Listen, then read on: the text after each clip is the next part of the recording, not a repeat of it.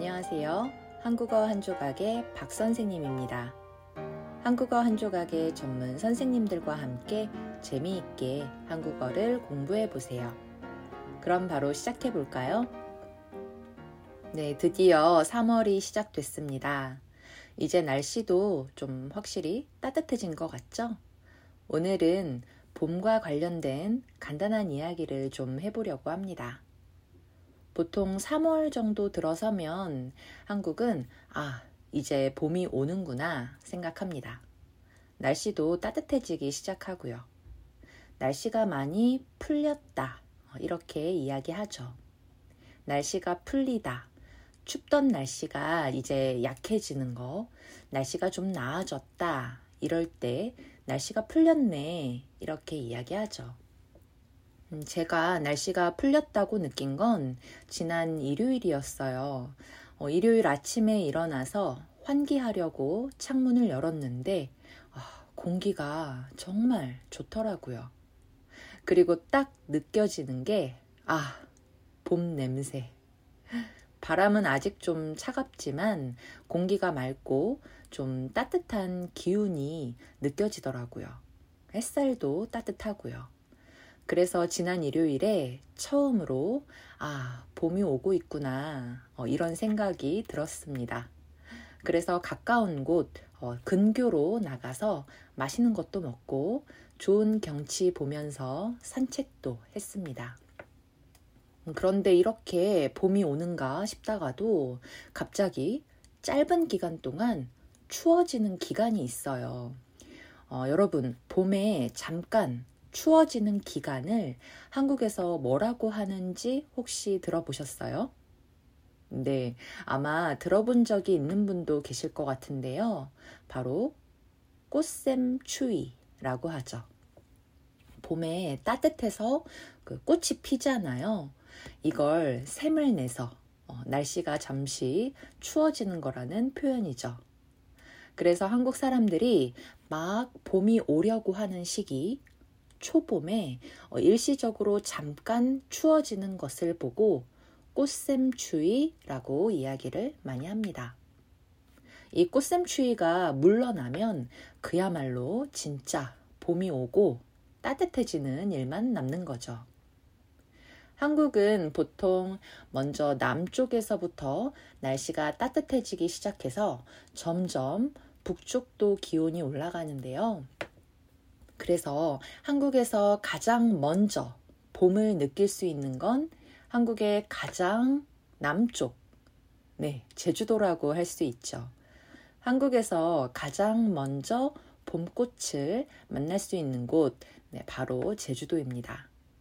어, 저도 얼마 전에 제주도에 가서 이른 봄을 조금이나마 느끼고 왔는데요. 어, 지난 12월에는 제주도에 가서 동백꽃을 보고 왔는데 어, 이번 2월에 가서는 유채꽃과 매화를 볼 수가 있었습니다.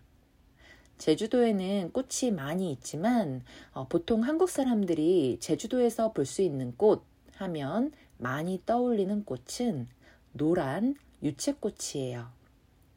봄에 피는 유채꽃은 어, 노랗고 작은 꽃송이가 어, 귀엽고 사랑스러운데요. 제주도에는 이 유채꽃이 피어 있는 넓은 유채 꽃밭이 아주 많습니다.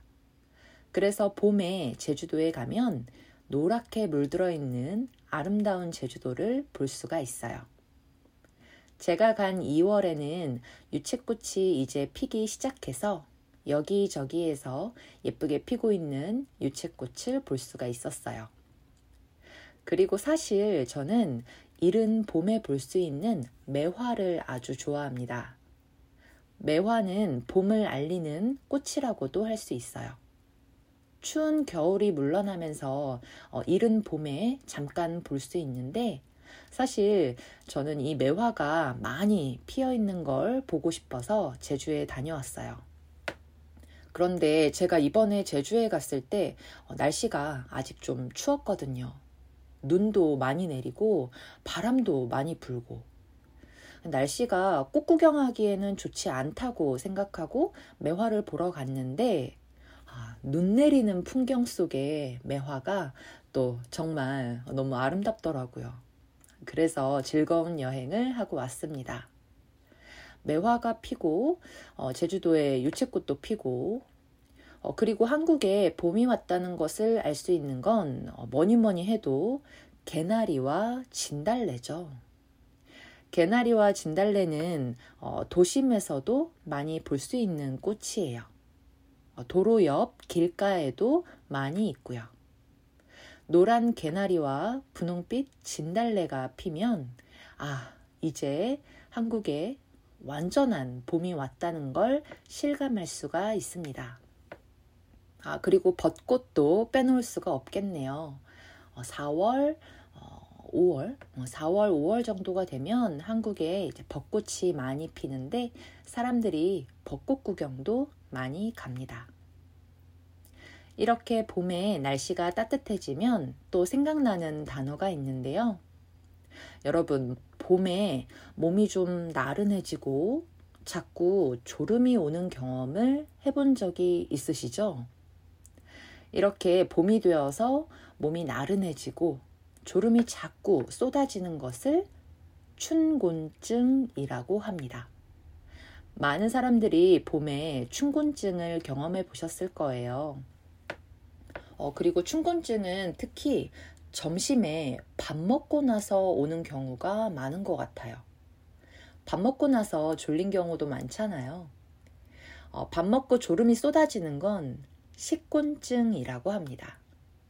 그래서 봄에 춘곤증, 식곤증 이런 말들을 많이 사용하는 것 같아요.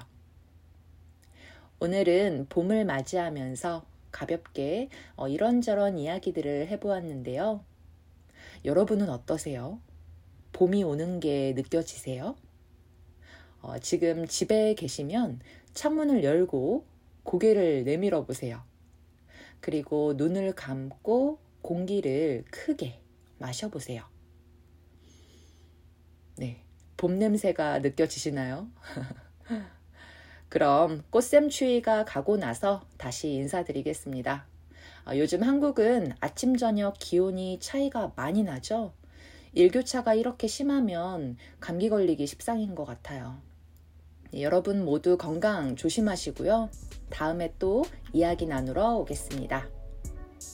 한국어 한 조각 유튜브나 인스타그램에서 항상 여러분의 코멘트를 기다리고 있습니다. 오늘도 들어주셔서 감사합니다. 다음에 만나요.